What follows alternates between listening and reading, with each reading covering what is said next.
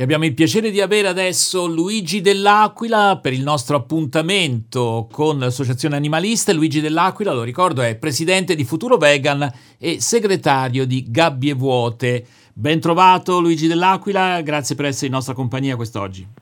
Grazie a voi, buongiorno a tutti. Di recente sul quotidiano La Stampa abbiamo trovato un articolo con un titolo significativo Il cibo per cambiare il mondo, l'appello di Petrini il governo inserisca l'educazione alimentare come insegnamento obbligatorio a scuola. Le università di Torino, Piemonte Orientale, Pollenze e Politecnico alleate nella promozione di un nuovo sistema educativo alimentare. Un articolo di Roberto Fiori dello scorso 24 gennaio. Allora, Luigi Dell'Aquila, un tuo commento su questo tema? Una, come dicevi te, una notizia abbastanza recente che nella mattinata del 22 gennaio scorso presso l'Università di Torino è, è stato presentato il nuovo centro studi e ricerca sul cibo sostenibile. E questo nuovo centro studi è stato fondato da quattro Atenei, l'Università di Torino, il Politecnico di Torino, l'Università del Piemonte Orientale e l'Università di Scienze Gastronomiche di Pollenzo. Il centro è in fase di costituzione e avrà sede presso l'Università di Scienze Gastronomiche di Pollenzo. E avrà presidente, come presidente Carlo eh, Petrini che è un gastronomo, sociologo e scrittore e ehm, che è stato anche il fondatore insieme alla regione Piemonte eh, dell'Università di Scienze Gastronomiche di Pollenzo. Il centro studi così almeno si fa una, sì, una sì. panoramica precisa, il centro studi eh, di ricerca ha, oltre al presidente che come abbiamo detto è Carlo Petrini, ha anche mm. un comitato direttivo costituito dai quattro rettori delle università interessate più un comitato scientifico costituito dai docenti sempre delle quattro università. In occasione della, della, presentazione di questo centro sta, c'è stato un appello di Carlo Petrini, eh, praticamente che ha lanciato questo appello per un nuovo sistema educativo alimentare. Eh, per leggere l'appello completo si, è sufficiente cercare su internet appello di Carlo Petrini, quello del, de, di quest'anno e non quello del 2020. Quindi faccio un sunto così si chiarisce eh, l'appello è rivolto al governo italiano ehm, per inserire nelle scuole di ogni ordine e grado l'insegnamento obbligatorio dell'educazione alimentare, alimentare e dei comportamenti alimentari virtuosi che contribuiscono a ricostruire un pianeta vi, eh, vivibile. Quindi una maggiore consapevolezza delle scelte alimentari che compiamo ogni giorno, eh, così per fornire queste, alle giovani generazioni tutti gli strumenti per comprendere il valore del cibo, come viene prodotto e distribuito, così eh, come tutte mh, le questioni sociali, economiche e ambientali connesse. Cioè, poi il centro studi e ricerca, ancora in fase di costituzione, però ha lanciato un, 11 obiettivi no, del centro. Ora non starò a leggere tutto il documento, certo. ma, no, ma, solo le, eh, i titoli, così per chiarire. Allora, il primo è promuovere stagionalità e località, il secondo è ridurre la plastica all'interno della filiera alimentare, terzo ridurre gli sprechi. Quarto, promuovere un, un utilizzo rigenerativo dei suoli.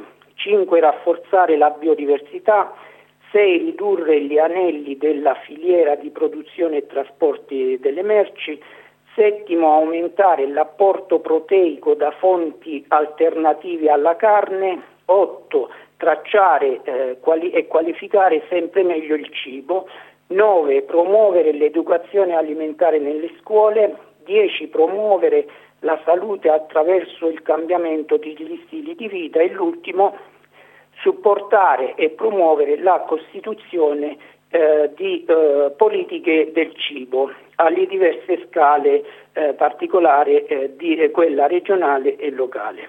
Da questi obiettivi si capisce che praticamente la cosa principale è quello di eh, ridurre gli sprechi ma ridurre anche la carne aumentando i prodotti vegetali. Ecco, questo è un appello, ma sei ottimista? Cioè, io penso che eh, questa iniziativa non sia ben vista, eh, ma questo vabbè, è non, una mia opinione.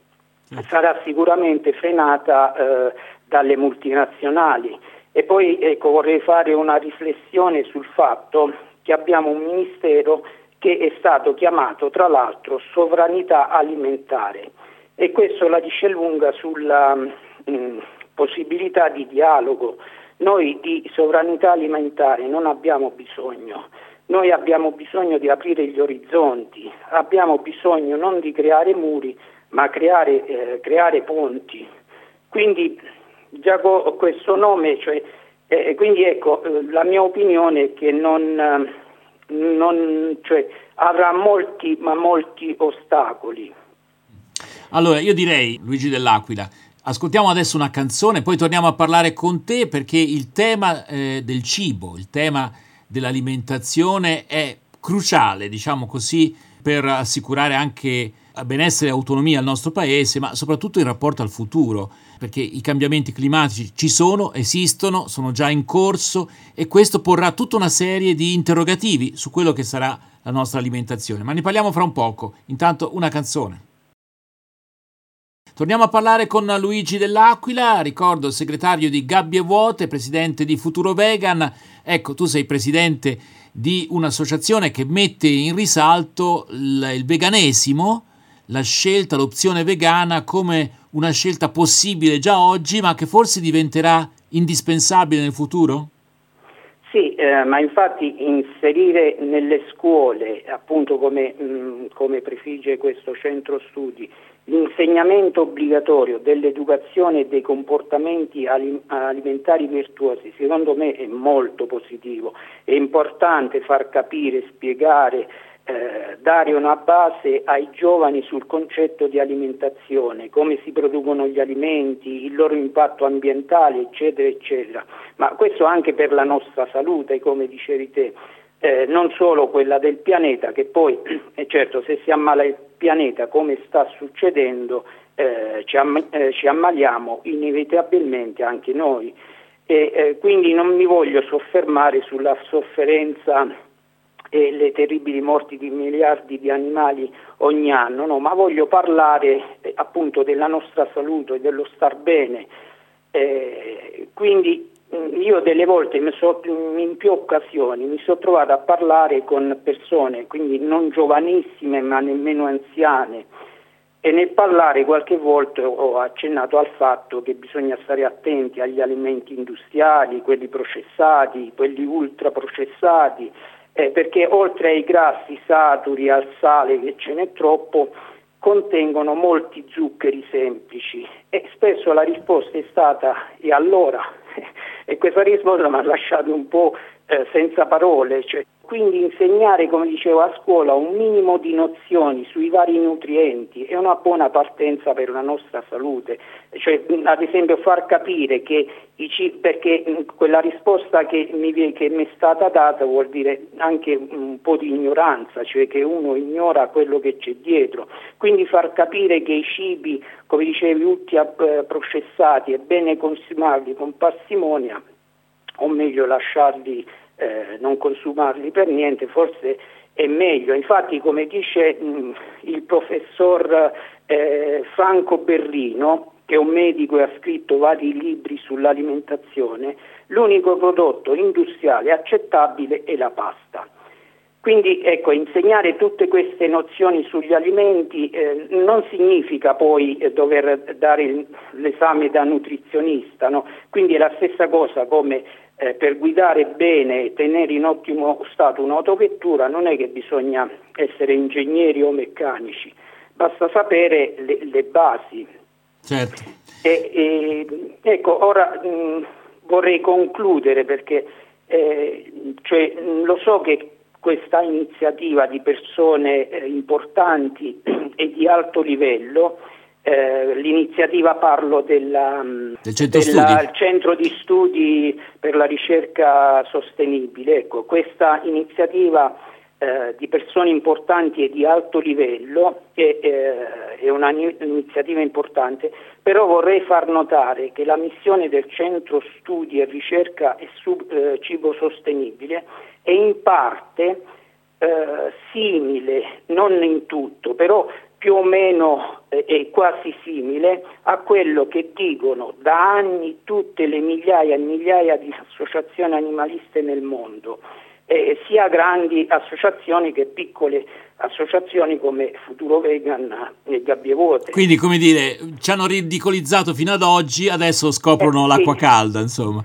Sì, no, quindi mettendo a parte sì. la sofferenza e le uccisioni degli animali no, e anche ammettendo che eliminare gli allevamenti intensivi eh, per allevamenti meno cruenti, perché questo è lo scopo anche del, um, del centro studi, e con un numero di animali molto inferiore, sarebbe molto ma molto bello perché cioè, sarebbe un po' meno eh, sofferenza, però io credo che poi ci troviamo a un punto, eh, cioè da, mh, mm, ci troviamo punti a capo. La popolazione eh, mondiale aumenta e quindi aumenta anche la richiesta di carne e, e non sarà più ehm, sufficiente aver ridotto il consumo di carne ridurre il consumo di alimenti animali e quindi non solo di carne, aumentando quello vegetale è, è un buon inizio, quello è, è, mm. tutti lo però una buona partenza, però ehm, l'arrivo è sempre lo stesso, una scelta più sostenibile per tutti, cioè per noi umani, per chi muore di fame anche se ha il cibo a poca distanza, per gli animali e per il pianeta, eh, per il pianeta volenti o nolenti, mm. il futuro eh, dovrà essere per forza vegan. Allora, Dunque, tu sai però che ci sono tante polemiche, appena si toccano certi aspetti come le sovvenzioni, eh, beh, eh, a quel punto lì scattano le proteste, quindi la politica è un po' ostaggio a volte di proteste di settore. È normale che sia così, però questo può essere un problema ecco, per, per chi ha in mano la politica del nostro paese, in Italia e in Europa. Ma ne riparleremo. Intanto, grazie davvero a Luigi Dell'Aquila, segretario di Gabbie Vuote, presidente di Futuro Vegan, e a risentirci in una prossima occasione. Grazie, grazie a voi e buongiorno a tutti.